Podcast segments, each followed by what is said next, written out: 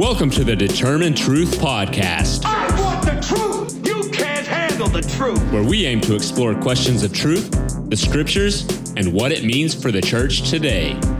Here's your host, Rob Dalrymple. Hi, this is Rob Dalrymple, and I want to welcome you to the Determined Truth Podcast. Today's podcast is from an introductory course on how to interpret the Bible that I presented in two thousand twelve. If you'd like the lecture notes to follow along with this presentation, I encourage you to log into my website, determined truth dot wordpress dot com. Click on the link on the left side of the page titled Alphabetical Listing of All Classes, and then find the class Biblical Interpretation. That'll take you to the page with all the audio recordings as well as a, a substantial set of notes to help guide you through this course. If you like these podcasts, please subscribe and let others know as well. Thanks for tuning in, and here's our study on how to interpret the Bible. Ultimately, then, what we, what we found, what we're finding out then, is that these parables of sixteen are the response to the fact that chapter fifteen, verse one, the tax gatherers and sinners. Remember, a tax gatherer is a Jew who works for the Romans, right? They've gone to work for the Romans, and they've made a lot of money in doing so, of course, by by abusing people at the expense of the poor, right? Stealing, ultimately, that's. You know, any extra you take, you collect is yours, so to speak. So uh, they do these things. But they're Jewish uh, uh, people. Uh, and then sinners is just a generic category that includes the, the poor, the lepers, the lame, the outcast, et cetera, right? Those who don't bring you honor. Might be another way of saying it. All right. Uh, they were coming to him to listen to him. And the uh, Pharisees and scribes, and again, uh, scribes are professional Uh, um, uh, lawyers, sometimes they'll be called lawyers, uh, because they were experts in the law. It's the Old Testament religious law. What they were scribes of is the scriptures. They wrote it down, and they copied it. And because they copied it so often, they became known as the experts in the law. You want to know what the written law says? We know, uh, th- therefore, this formal school. Now, not all scribes are Pharisees. All right? Um, so, so some of these guys may or may not have been Pharisees. Pharisees were the religious elite and the aristo- uh, not the aristocratic, but the, uh, the, uh, um, the the ones who were scrupulously following the details of the law and well-known and respected and revered and honored for their religious uh, scruples. Okay? And they're saying, this man receives sinners and he eats with them. Right? And he tells them this parable. Okay. Now, there are three parables. Helpful? Any questions, comments? No? We're good? All right. The first one is, uh, what man among you... If this, uh, let's do it again. Here we go. Uh, if he has a hundred sheep and has lost one of them, does not leave the ninety-nine in the open pasture and go after the one which is lost until he finds it. All right? By the way, in Greek, this is one long question, and the answer to the question is, there's no one among you that would do this. I'm sorry. Say it again. Everyone among you would do that. Right? You would all do that. If you lost one sheep, you would pen the other ninety-nine up or leave them in an open pasture where you know they're safe and protected, and you'd go off and find that lost sheep. There we go. So when he finds it, he lays it on his shoulders because the lost sheep all by itself won't go anywhere. So you have to carry it. It just it won't move. All right. Um, it it has to follow something. Um, so he lays it on his shoulders, rejoicing. When he comes home, he calls together his friends and his neighbors, and he says, "Rejoice with me! I have found my sheep which was lost." He has just now answered their question. Why do you eat with tax gatherers and sinners? They're lost, but I found them. They strayed, and I brought them back. Now it goes on. I tell you the same way, there'll be more joy in heaven over the one sinner who repents than over the ninety-nine uh, persons who need no repentance. Or, what woman... Okay, now, uh, the women would often wear their dowry as a headband uh, on their head, uh, which coins... And the reason for that is because if she is divorced, all she gets to take with her is what she's wearing. So if she wears her dowry, her, the coins, the money, she gets to keep that. Okay? So you can imagine if she's lost one of these ten coins. So here, here we go. She has ten silver coins and she loses one. Does she not light a lamp and sweep the house and search carefully until she finds it? The answer, of course, is yes. She does. When she founds it, when she fa- has found it, she calls together her friends and neighbors saying, "Rejoice with me! For I have found the coin which I had lost." In the same way, I tell you, there's joy in the presence of the of, uh, presence of God, uh, the angels of God, over one sinner who repents. Right? Same moral of the story. Now, notice also, by the way, that there's a little bit of movement in the in the parables. The first parable had a hundred and only one was lost. The second parable has ten and one is lost. The third one has two and one is lost. Okay? So here we go. Famous parable. Most of us know it pretty well. Um, even if we've never tried to memorize it, I bet we could pretty much recite it pretty well uh, here. He said, a certain man had two sons. The younger of them said to his father, Father, give me the share of the estate that falls to me. He divided his wealth between them. Not many days later, the younger son gathered everything together and went on a journey into a distant country. And there he squandered his estate with loose living. Now, when he had spent everything, a severe famine occurred in that country, and he began to be in need. Then he went out and attached himself to one of the citizens of that country, and he sent him into the fields to feed the swine. He was longing to fill his stomach with the pods that the swine were eating, and no one was giving anything to him. But when he came to his senses, he said, how many of my father's hired men have more than enough bread, but I am dying here with hunger? I will get up and go to my father, and I'll say, Father, I have sinned against heaven and in your sight. I am no longer worthy to be called your son. Make me as one of your hired men. And he got up and called, came to his father. But while he was still a long way off, his father saw him and felt compassion for him and ran and embraced him and kissed him. And it says, and the father uh, said to his slaves, quickly, bring out the best robe and put it on him, and put a ring on his hand and sandals on his feet. Bring the fattened calf, kill it, let us eat and be merry. The son of mine was dead and has come to life again. He was lost and has been found. And they began to be merry. Now his older son was in the field, and when he came and approached the house, he heard music and dancing. And he summoned one of the servants and began inquiring what these things might be. And he said to him, your brother has come back, and your father has killed the fattened calf, because he's received him back safe and sound. But he became angry, was not willing to go in. And his father came out and began entreating him. But he answered and said to his father, look, for so many years I've been serving you and have never neglected a command of yours, and yet you have never given me a kid that I might be merry with my friends. But when this son of yours, who has devoured your wealth with harlots, you killed the fattened calf for him. Your son of yours came. And he said, my child, you've always been with me, and all that I have, uh, and all that is mine is yours. But we had to rejoice. We had to be merry and, and rejoice. This brother of yours was dead and has begun to live and was lost and has been found. All right, now, here we go. This man eats, receives sinners, and eats with them. What's Jesus' answer to that to that statement or question ultimately? What's the answer? Are you rejoicing over the lost? I had to. I had to. Right? Look at the last verse. When this brother of yours was dead and has begun to live and was lost and was found, we had to be merry and rejoice. I have no choice.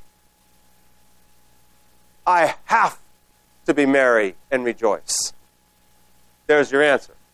Now, what else do you notice in this parable here? Some of the things that we've already talked about a little bit that might help us understand this parable more and more as we go also. What are some things here? Let's, we're, we're, we're practicing the skill of interpreting the Bible. So what kind of questions do we want to answer or ask? Or what do we need to know? Or name something that you know, hey, this might help illuminate the parable a little bit more. And again, we'll, we'll talk about parables in a number of weeks. But Bill? Yeah. When do you receive your inheritance? When your dad dies. Dad, I want my share of the estate. Is the same as saying, Dad, I wish you were dead. Now, help me out here. What is? How's that going to go across? How's that going to go across in our culture? Right? How's that going to go across in that culture? What is it about that culture that makes this even worse than maybe our culture? I'm not sure it's necessarily much worse, but it is. It's the honor and shame. It's the honor and shame. I mean, that's as shameful, disrespectful thing you could possibly ever even imagine, let alone say. Right? What does the father do? He obliges. Now, by the way, did you notice? Give me my share of the estate uh, that, that falls to me, verse uh, twelve. Look what, look what the end of verse twelve says. You might not have noticed this before. and he divided his estate among them. The older brother got his share also. He divided it. Now, by the way, the older brother gets two. Okay, the oldest son gets a double share. So if there's five kids, you know, you split it six ways, basically, because the, old, the oldest one gets two, and the other ones each get one. All right. If there's only two sons, then the oldest gets a double share, so he gets two-thirds. And the youngest gets one-third. Right? The youngest, however, went off into a distant country and squandered it away. The oldest, which makes you wonder, by the way, I think this may be reading the parable too strongly, but but technically speaking then, and again, details of a parable are just are just there to help accent the story. But if this were a true story, the fattened calf belonged to the older brother. Right? It's the older brother's calf because that's because the younger brother got all his stuff and squandered it. Everything that's left is the older brother's.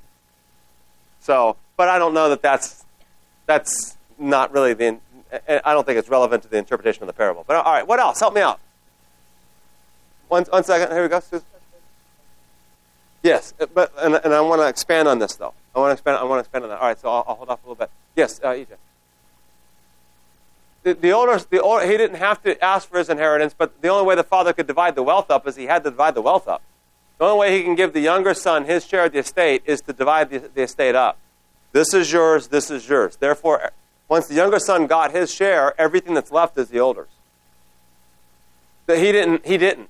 The older son, the older, the older brother didn't. It was the younger one that did. Um, and and uh, but by definition, once the younger one gets his share of the estate, everything that's left is the older. So he gets it. He divided his wealth among them. All right. So help me with the honor and shame background here. Yeah, I'm, go ahead. Ah, I'm, that's where I'm going to go. Okay, it, it is, exactly. But so hold on. I'm gonna, that's where I want to take us. Uh, it's a parable. It's a parable, so I don't know that we're even meant to answer the question. I uh, know it's it, it, a parable is not a historically. It, it's just it's a, it's it's made up story that illustrates a point, right? It's not a true historical actual account where the question of how did he know that, that wouldn't have been asked because this isn't a, a, an actual historical event. Okay, Jesus isn't lying, by the way. I've heard people say, oh, parables are true stories because if they're not true stories, Jesus is lying. Like, okay, once upon a time, I just became a liar, you know, right?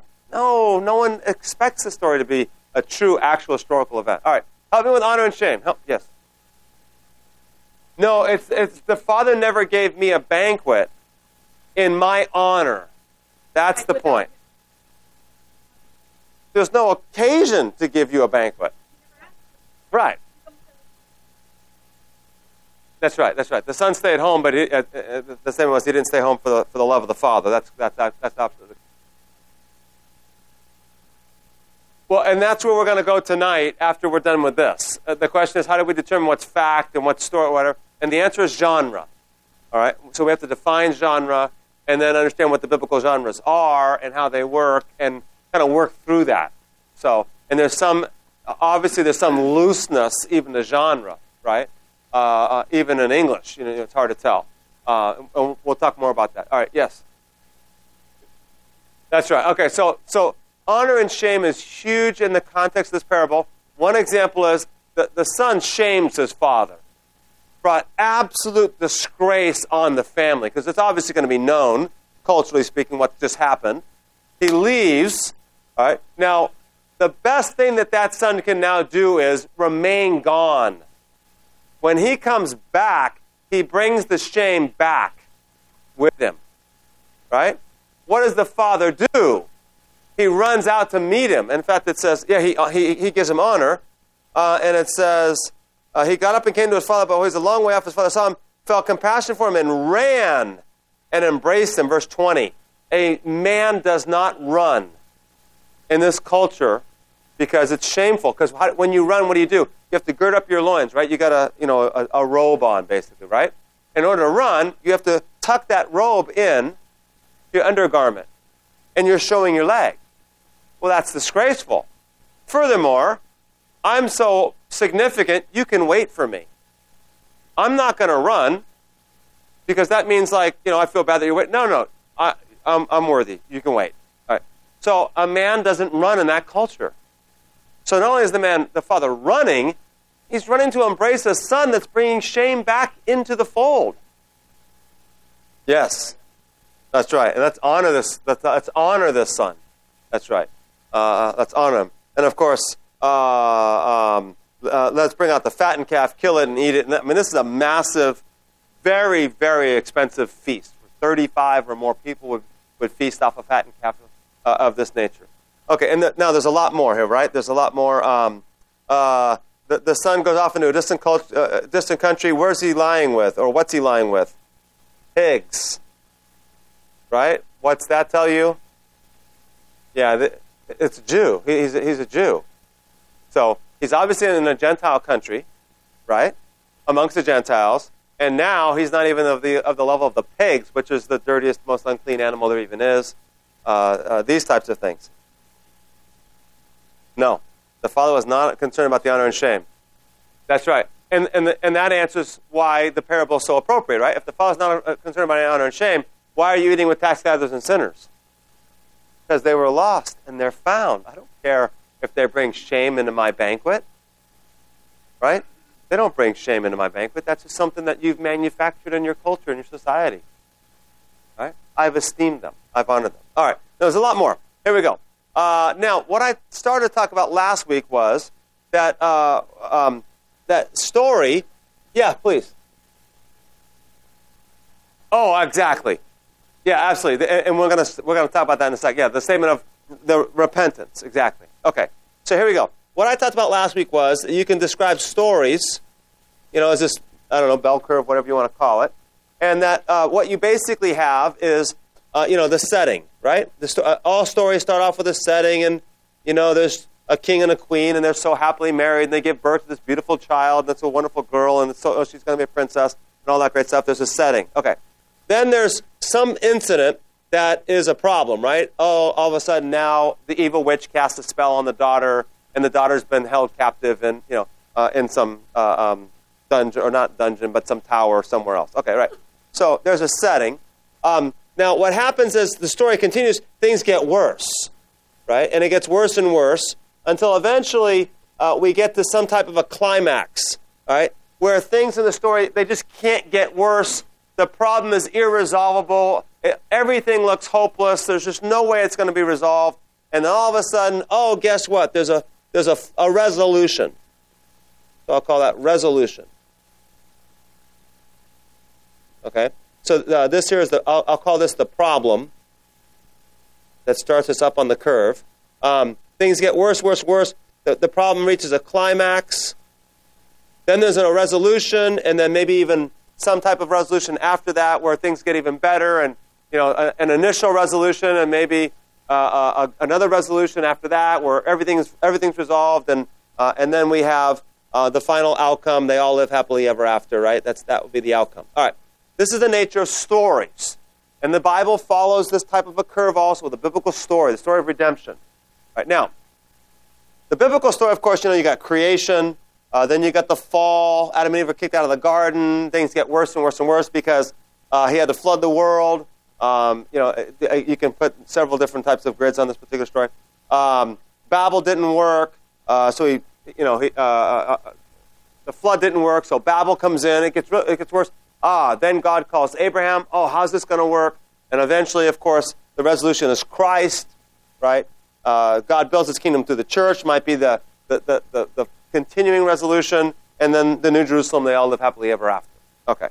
Um, When you when you watch this story of the of the parable of the prodigal son, and um, uh, uh, what's the guy's name? Tim Keller wrote a book called The Prodigal God. You got, how many of you read The Prodigal God? All right, well worth the read. Easy read, not a hard one at all.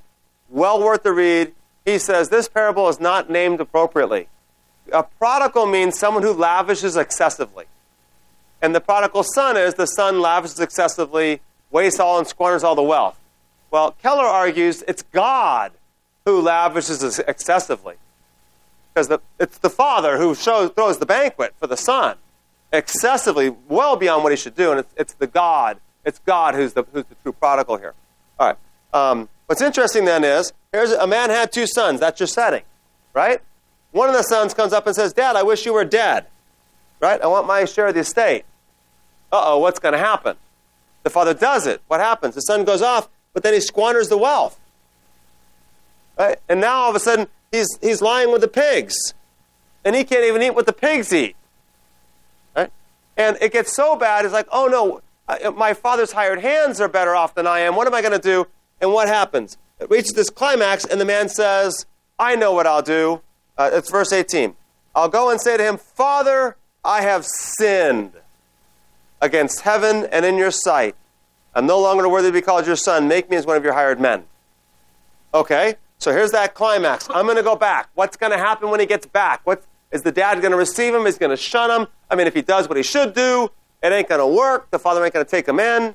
He'll be stopped at the border. Sorry, you're not welcome in this country. Go back wherever you came from, right? But what happens is the father runs out to meet him. He runs out and meets him. The father throws a banquet, this lavish banquet, and they all live happily ever. Oh, no. There's another, it's called an occasioning incident. There's another problem. The older brother comes in. In other words, we should be here on the story at the end. We're ready to have the, they all live happily ever after, but then all of a sudden there's another story that interjects. The older brother comes in. Uh, no problem, time out. Time out. Look at what this son did. Look at what I've done, right? The father says, to, so there's, there's conflict. The father then responds, oh, son, you know, uh, uh, all that I have is yours, and you could have had all these things, but your brother was lost and has been found, right? And we had to rejoice and be merry. All that I have is, all that is mine is yours, but would you come in and join us in the banquet? Right? Notice, by the way, the, you know, honor and shame. The son, the older son won't go into the father. He makes the father come outside to him. That's shameful.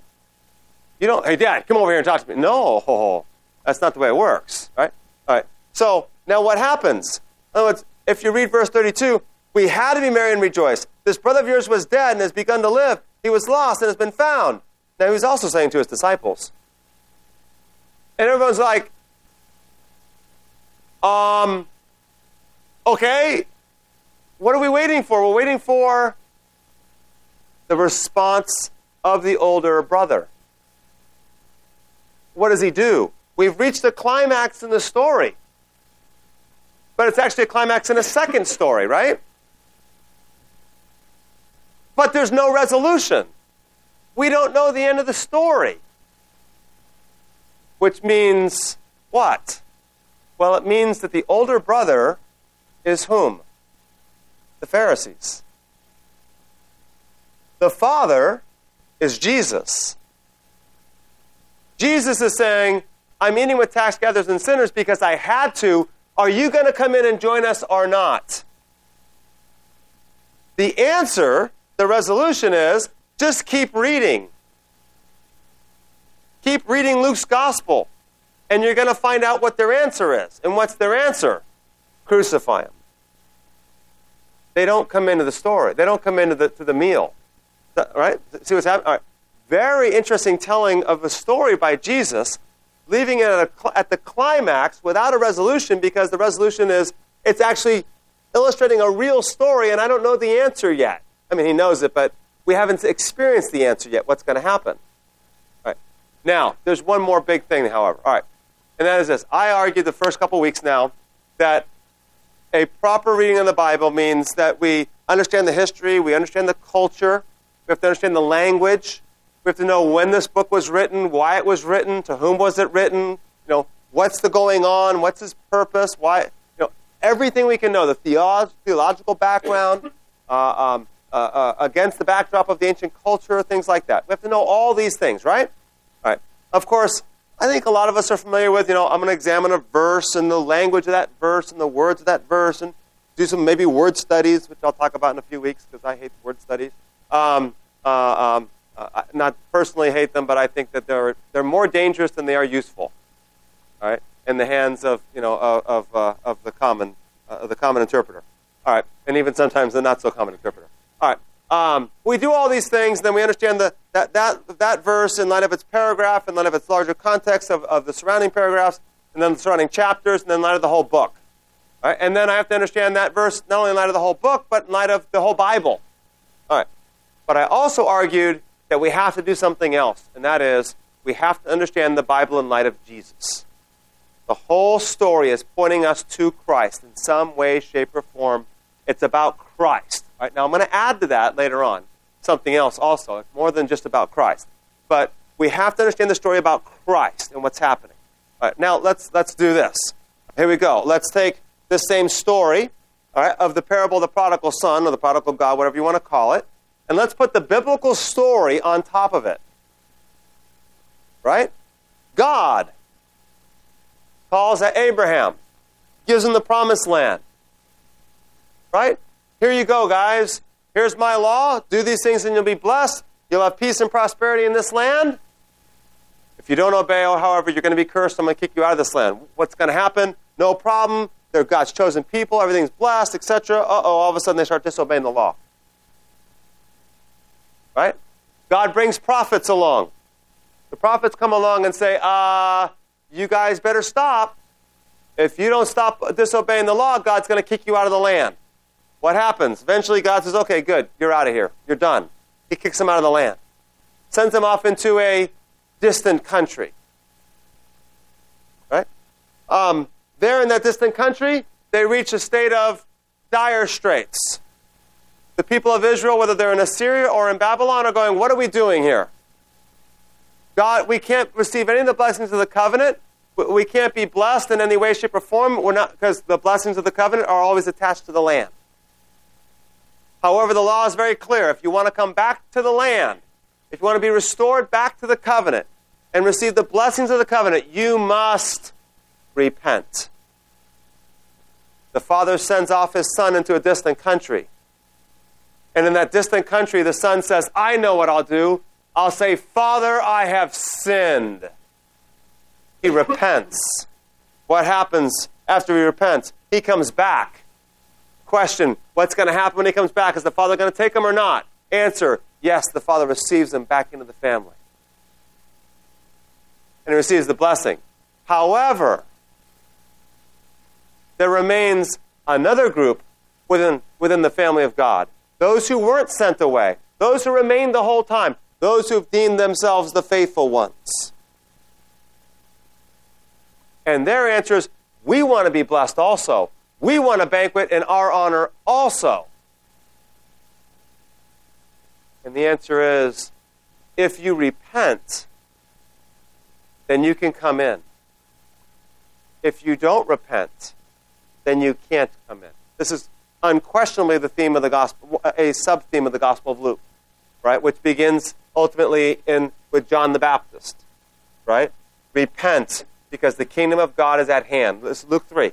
Repent, the kingdom of God is at hand. Oh, don't say to me that we have Abraham as our father, because God can raise up from these stones children of Abraham. That's the older brother. I am a child of Abraham. I've been here all along. I've been faithful to you. I've done everything you've ever asked. And the answer is, if you don't look after the poor, if you don't look after the sinners and the tax collectors, if you bar them from the kingdom of God, then you've missed the whole thing. What are you going to do? Are you going to join the banquet or not? It's the story of Israel being sent off in exile, but the only way you can come back in exile is to repent. Does that make sense? In other words, the parable illustrates this larger story of the children of Israel going off into a distant land and coming back, but the only way they can come back is through repentance. All right, questions, comments, any remarks, thoughts? All right, there's more here, by the way. This parable reveals more. All right, but we got it? Okay, let's move on. And let's go to uh, our outline and our notes. Uh, I'm going to skip now. Um, uh, I guess we're on page nine. Introduction to hermeneutics genre. Genre means style of writing. That's all it means. It's a fancy word that we probably all hated when we were in English classes in school, right? Um, you know, I don't know about you guys, but I never did poetry. I still don't like poetry. I don't get poetry. The thing doesn't make any sense. It's like, how did you get that out of that stupid thing? It doesn't. I don't get it. All right. Some of you guys are like, oh, great with it, but not me. All right. Um, give me the sports page. I'll be all right with that. But give me a poem. I don't get that. Joe Namath was a quarterback was was the quarterback, was he? You know, it ain't gonna work. All right, um, here you go. So genres and style of writing, and here's the best way to illustrate the significance of, significance of genre. All right, winning and losing. Think of a newspaper. Winning and losing on the front page means something different than winning and losing on the sports page. Winning and losing in the obituaries means something different than winning or losing in the sports page. You don't watch Wile E. Coyote and the Roadrunner, and all of a sudden, Wile E. Coyote's chasing the Roadrunner, and all of a sudden, beep, beep, and it goes boom, and Wile E. Coyote goes off a cliff.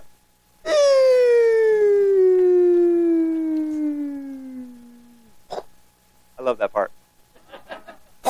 Right? Because it takes them forever to go. All right. Now, that's like a several thousand foot drop, people. Now, how in the world, seconds later, is he chasing the Roadrunner? It makes no sense at all. No kid thinks that way, do they, right? They get it. They understand. How in Tom and Jerry, which one's the cat? Tom, okay. His tail gets caught on fire, but in the next scene, his tail's perfectly healed. You know, we don't, we know, we get it. It's a cartoon. All right? If anybody would have fallen off a cliff that far, like, you know, like that could, they would never have survived it, you know? All right. Every once in a while he comes up, you know, he's in crutches, and it's kind of funny. But all right. But all right, it's a cartoon. We get it. We know the genre. Right? If I were to say once upon a time, everybody knows what's going to happen, right? Tell me what's going to happen now. What's going to be next? There'll be a prince or princess, there'll be an evil witch, the princess will be in in trouble, dire straits, and eventually will come along a handsome Prince Charming. Brad, Rob, look it up. Come on. There's one example. John Paul. Come here. Okay.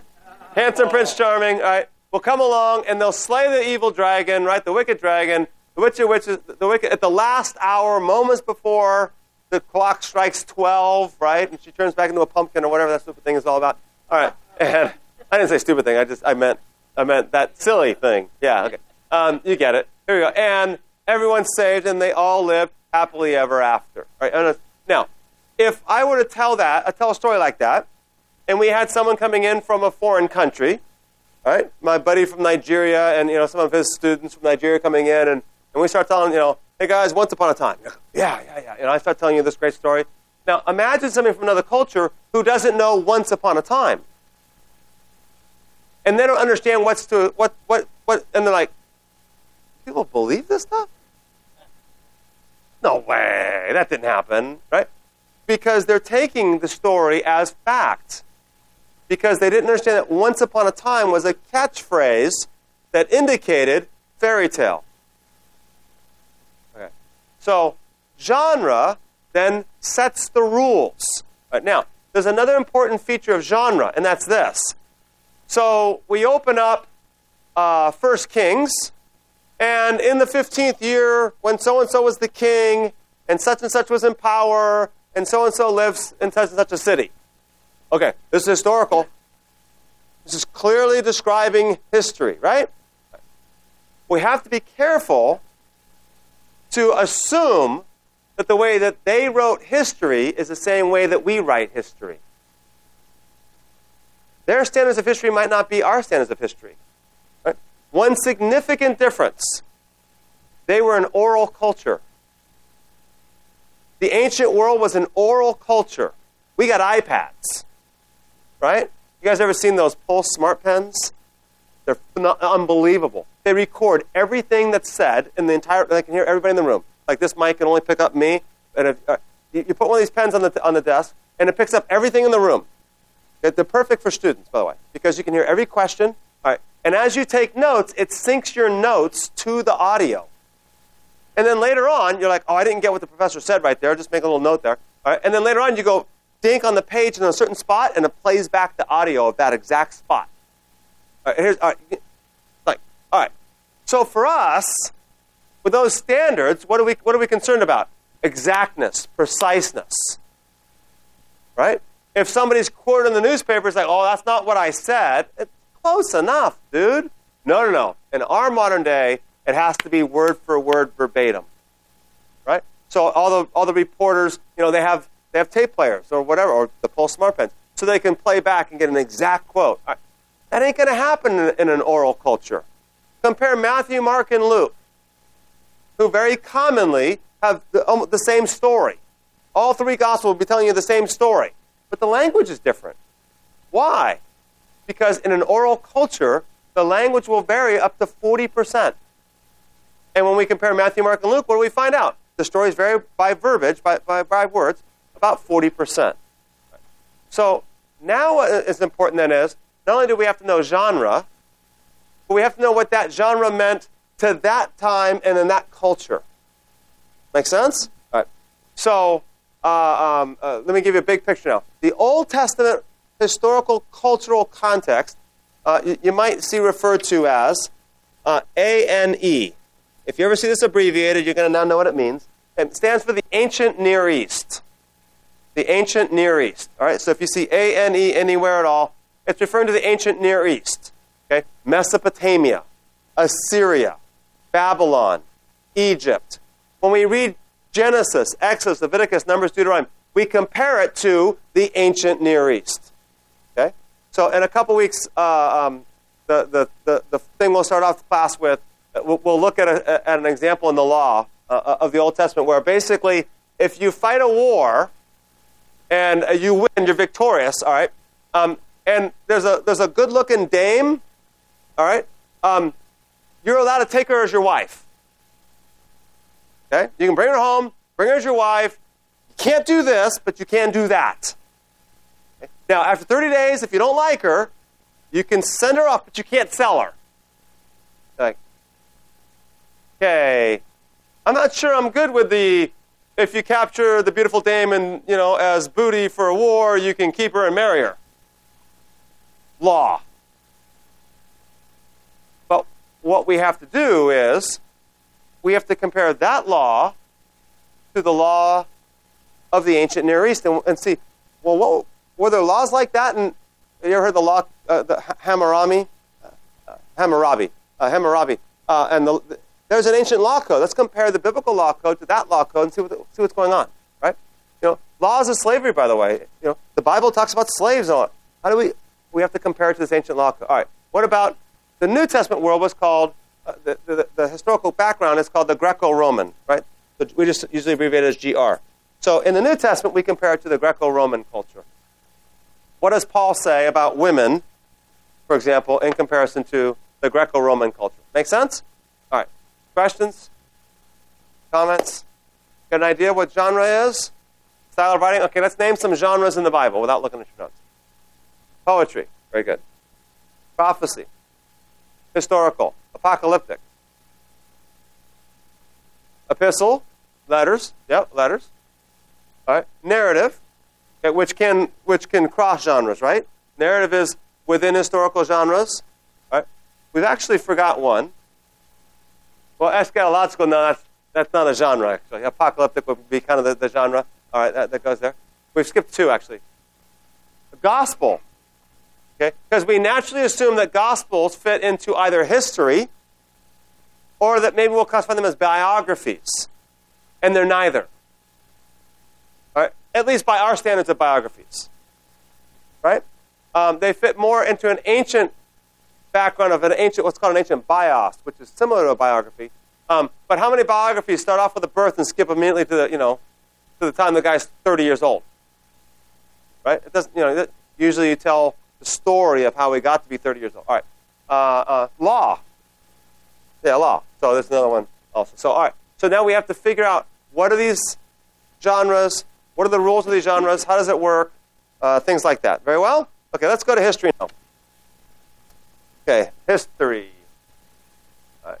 Redemptive history. The biblical category of history I would call redemptive history. We mentioned this before, but it's the story of God's covenantal activity in which God has written the plot. All right, let me let me just define these words here and make sure we're okay. All right. The Bible is the historical books of the Bible are actually not telling us history. They're not a true history text. It's redemptive history. What does that mean? What's the difference between those two things? Not, not, not, it's not just telling us history. It's telling us redemptive history. It's, it's about how God's bringing his people back from being kicked out of the garden to back into the garden. All right? It's, it's a story of God's activity of redeeming creation. Okay? It's not a history book in the sense that I'm going to give you the history of the United States. And if it's the history of the United States, what are we going to tell you? All the things pertinent, at least in my opinion, to the history of the United States. If I'm telling you the history of Europe in the eighteen hundreds, I'm going to tell you all the things that I think are pertinent to the history of Europe in the eighteen hundreds. Okay. Redemptive history is I'm only going to tell you history as is pertinent to God's, the story of God redeeming creation. So Abraham has two sons, but we only follow one of them. Isaac. Isaac has two sons, but we only follow one of them. Jacob. Right? So it's not telling us the whole story of Abraham's family. It's only telling us one thread of Abraham's family. Right? All the way up until, of course, the Christ. That make sense? This is redemptive history. All right. Covenantal is just, you know, it just basically means it's an agreement between two parties. That's what a covenant is. Right? An agreement between two parties, similar to what we might call a treaty, but a treaty is usually an agreement between two equals. Right? Maybe one might be bigger than the other, but I still don't want to go to war with you any longer, so we'll sign a treaty. All right. A covenant is usually a king and his people. Right? And the basis of a covenant is, I'll be your king, and you'll be my subjects. I'll make the laws, and you'll follow them. If you follow them, I will bless you. If you don't follow them, I will curse you. Okay? So God goes into covenant with Abraham. God goes into covenant with his people. So it's the story of God's, the history of God's redeeming his people in covenant with Abraham, with, with his family, in which God's written the plot. All right. All theological history has three purposes. Um, uh, I'm not going to go into First Corinthians ten because we're going to do it tonight if you're in the First Corinthians class. Uh, we'll talk about this passage. But here are three points. Number one, to show God's activity with his people in the past. Okay? To show God's history with his people in the past. Okay? Uh, secondly, to show that the past has established an identity for his people. To show that, the, and tell me if I'm going too quickly or if something doesn't make sense here, right? Okay, to show how the past, how God has established an identity for his people. Yeah. Okay, very good. Um, so add the word God. Yes. Uh, redemptive is particular story focusing on how God's going to redeem his people, or redeem his creation, including his people. All right. Theological means that it has to do with the work of God, or it has some kind of theological agenda to it. All right. Now, people will criticize the Bible and say, the Bible isn't history because it's theological. Okay. Um, the answer is, that doesn't make it false. Of course it has a theological objective. If we believe that God's involved, that doesn't mean that he's not involved just because it's a theological bias. All right. The reality is this. All history is biased. It's impossible to write anything from an unbiased perspective. Because what's going to happen is this. If I'm going to write the history, history of the United States, number one, I can't say everything that's ever happened. It's impractical. I'd spend my entire life writing about one day. And even then, I still wouldn't get it. Right? All right. So all historians now have to decide what's important, what's not important. Right? What am I going to tell you about? What am I not going to tell you about? Okay. Um, the Gospel of John says that Jesus did many more things than these. I suppose that even all the books of the world wouldn't be able to account for all of them. All right. Which asks the question of, okay, then, John, why did you only tell us these ones? Why did you leave that one out and include this one? All right. Uh, so all historians have to do that. I have to decide, if I'm going to write the history of the United States, what I think are the important facts that you should know about. Fair enough? All right. Um, now, just because I'm doing it with a with a bias that says I think God's been, been involved in this doesn't mean I'm wrong any more than the person who writes history and says God's not involved in this is necessarily wrong. Now, by the way, both of those have theological biases.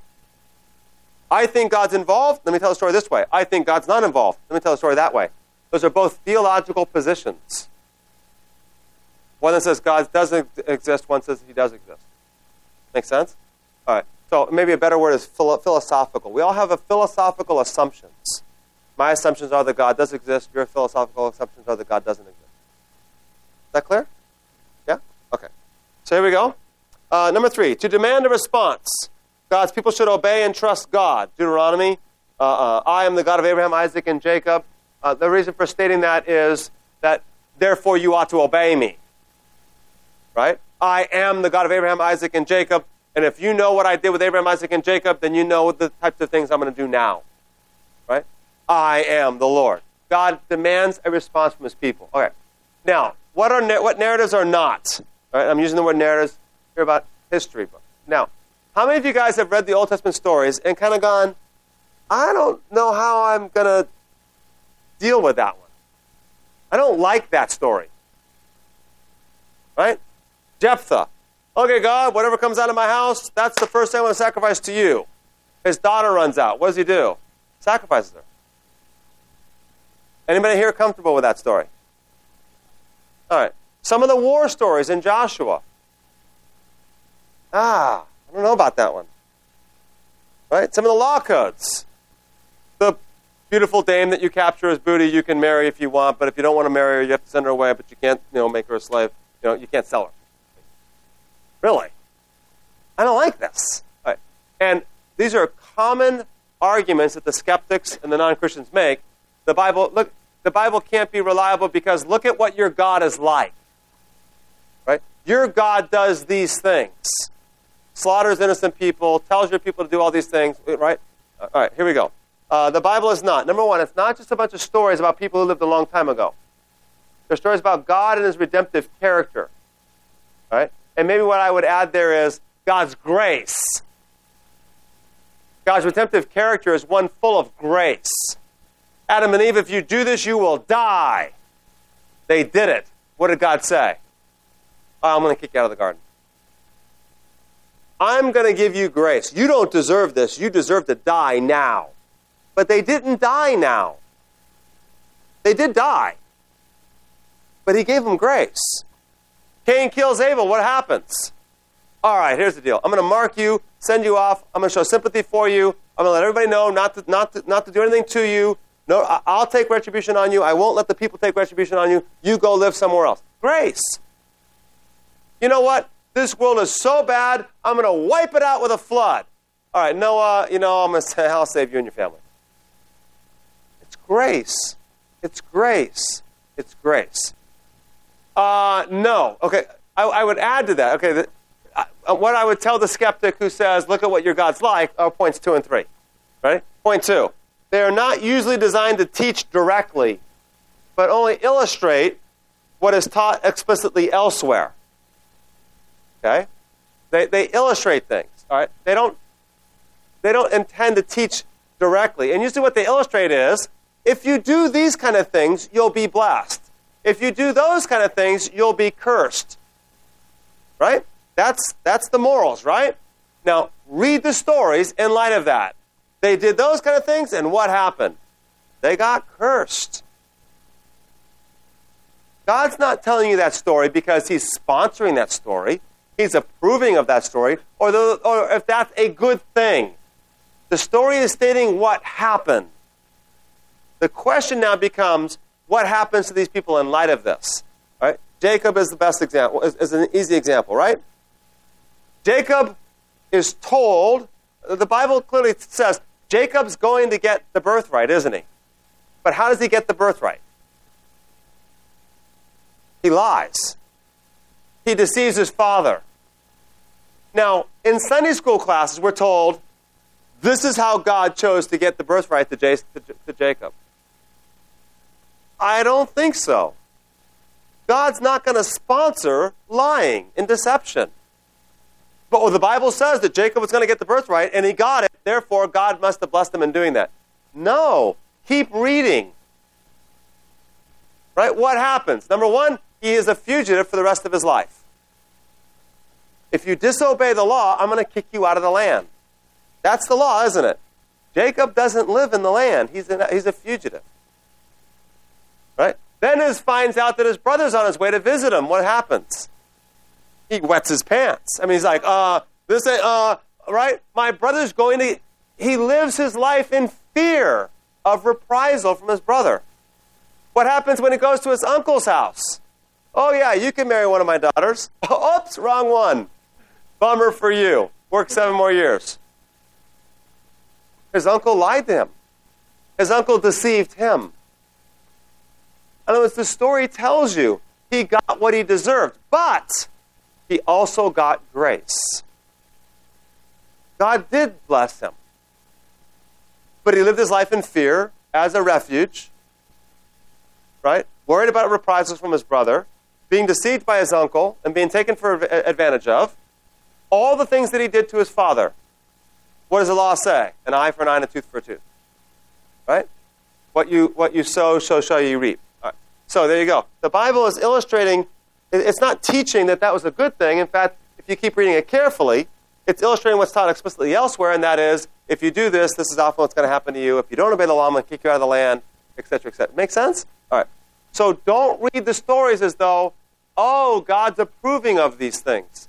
The, the reality of the story is God's blessing these people despite this. God's being faithful to his promises even though they did these things. Romans five eight, while we were yet sinners, Christ died for us. These aren't heroes acting like heroes. Now, Joseph is. Joseph is. You ever notice the Genesis story?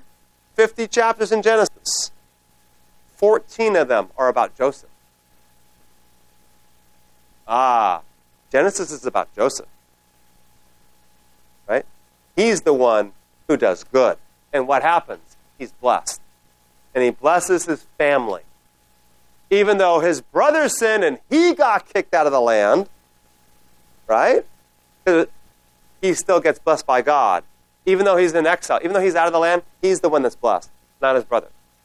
So, he even blesses Egypt as a result of it. That's right, which is blessing the nations, which is ultimately The, the promise of Genesis twelve, I'll bless all nations through you. Exactly, and ultimately he redeems Israel through that, through Joseph, right? Okay, here we go, number three. Morals are not always to be taken from individual narratives. In fact, they're usually not. These people are not exemplars of how the people of God are to obey. All right? And one of the examples that, that I may give you here in a few weeks, at the beginning of class lessons that we'll give, is David. David, all right? For most of us, David's a hero. And everything that David does is good. He even takes care of Saul's lone offspring. Meph- Mephibosheth, whatever, however you say the guy's name. Right, right? All right. Does he take care of him? Or does David, as the new dictator in power, keep his eye on the only progeny of Saul to make sure he doesn't ever get power and overthrow me? Ah, David's not clean on these ones here. Okay, and we'll look at this. Um, okay, here we go. Principles for interpreting narratives. All right, number one, narratives record what happened, not what should have happened. The Old Testament characters are far from perfect. Therefore, what happens in narratives is not necessarily a good example for us. In fact, most of the time it's not um, at, at all a good example for us. Okay? Secondly, all narratives are selective and incomplete.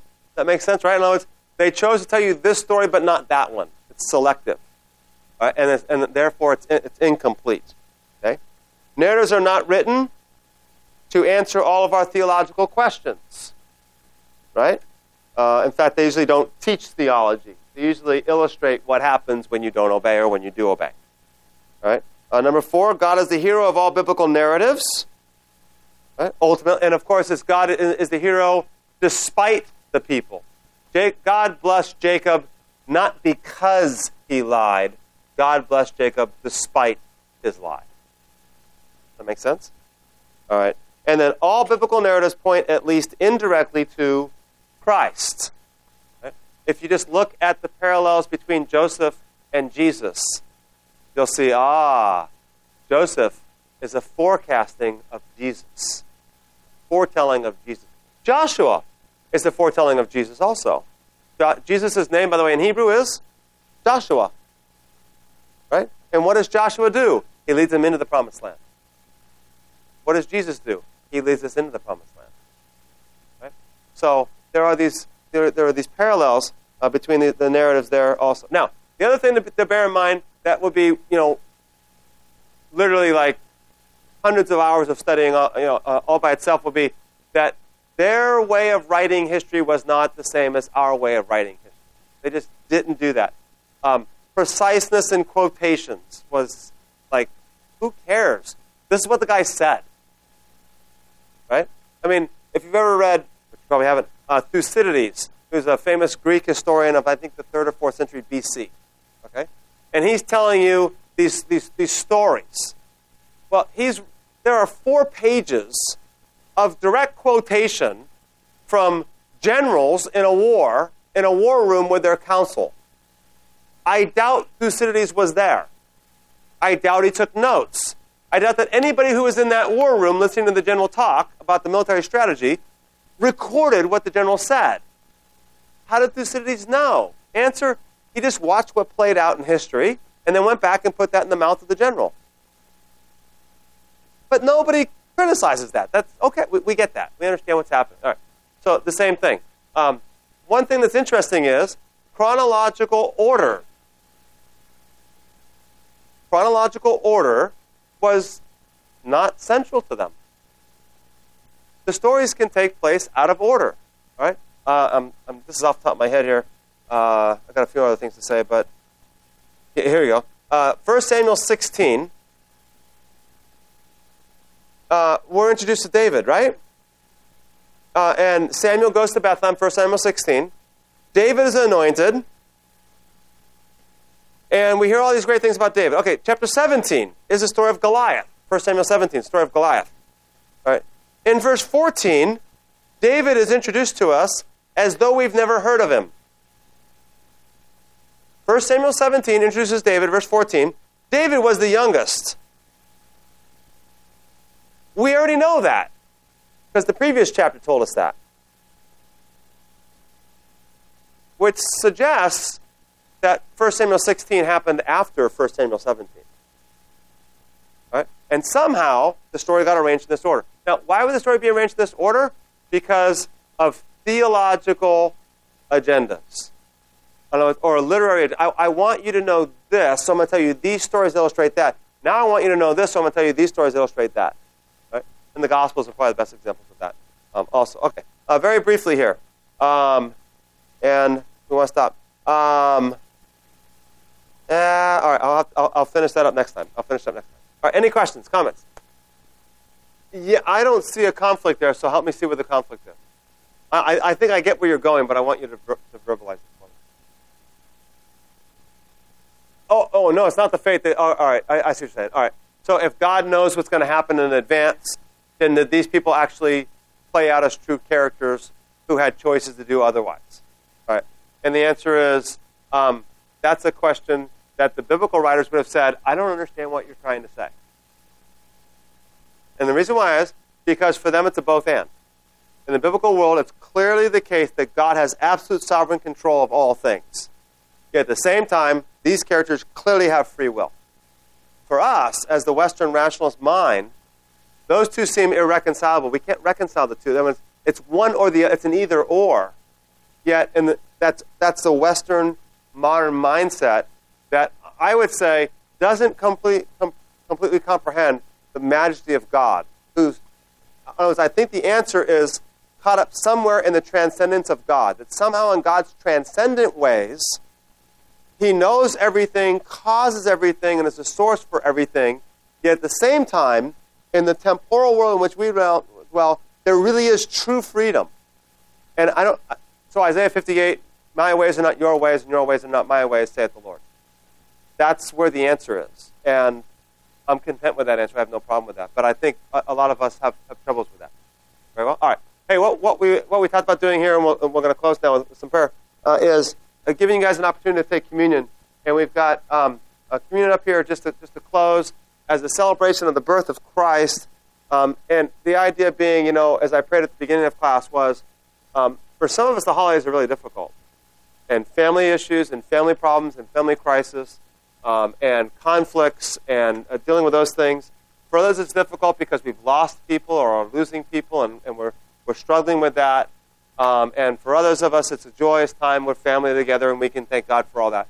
Uh, and I think it's just important that we sometimes stop and say, okay, Lord, I want to uh, be sanctified uh, in Christ. Uh, you know, I believe that communion is a communal meal, uh, but I'm going to respect the fact that some of you come from a Catholic tradition where maybe you're not going to be welcome to take communion unless a priest has blessed it. I have no problem with that. Some of you come from other traditions where, you know, uh, Anglican even, uh, you know, the priest didn't bless it, I'm not going to take it, or I'm not comfortable here. So I don't want to pass it out and kind of, I think when Protestants pass it out, it's that obligatory, we all have to partake type of thing. I don't want to do that or assume that. So let's just close with prayer a couple minutes early. Uh, pray, sit your own hearts at right, and then just give yourselves the moment, the opportunity if you want, to come up, take some King's Hawaiian bread, all the reason to eat communion. Because when we do communion here, we do it right. All right. Because not those wafers that stick in your teeth, folks. All right. I don't do that stuff. All right, here we go. Um, and uh, uh, there's some, uh, uh, uh, I think it's uh, grape juice, whatever it is, though, right? All right, so let me let me pray a prayer of blessing, uh, and then uh, feel free to take communion on your own if, if you'd like to as well. All right, Lord, we, we, we give you praise because we are overwhelmed by, you know, even the question that Anthony was asking. We don't get this. We don't understand this. Um, there's so much, especially in the Old Testament stories, that we don't understand. It doesn't seem right. Um, yet we we trust, especially in light of Christ. There's so many reasons to trust. And to accept and understand. And help us to unpack these things as we proceed in this class. Um, but help us to see Christ, the grace of God. Help us not to stand here and looking at Jacob and, and, and to be arrogant over him, but to recognize that so often, Lord, we hear your voice and we take matters into our own hands also. And instead of letting you accomplish your will, We, we just take your will into our own hands. Um, and unfortunately, we reap the consequences of that, Lord. And, but we thank you that there's grace. There's always grace. And your grace is indeed sufficient for all of us. So we thank you for this Christmas season. And we pray, Lord, more than anything, that we would be the lights of the world. That we would be light to our family members who are struggling, who are hurting, who are mourning and grieving. And that we would be the light to our family members who are lost, who walk in darkness. And the anger and the bitterness and the resentment that they have is because they don't know grace. They don't understand what the light of Christ is all about. So help us, Lord, to, to reconcile our relationship with them. As far as it is possible with us, to be at peace with all men. That we might be the light unto the nation this holiday season. Help us also, Lord, to To, to, to rejoice with our families, with our friends. Uh, give us safety as we travel. Just watch over us and bless us now. So that as we take this bread, we will remember the body of Christ that is broken for us.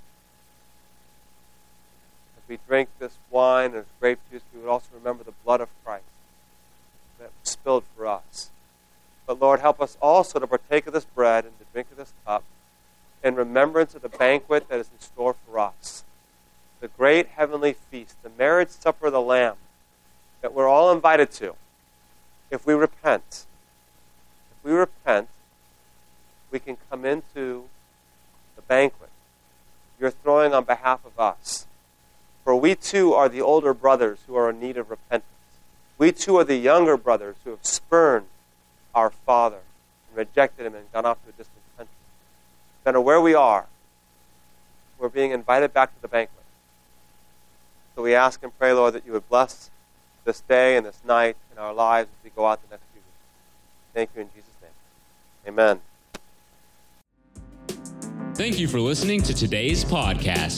If you would like more information on the Determined Truth podcast, you can find us on iTunes. You can follow Rob's blog at determined truth dot com or purchase his books on amazon dot com. See you next time.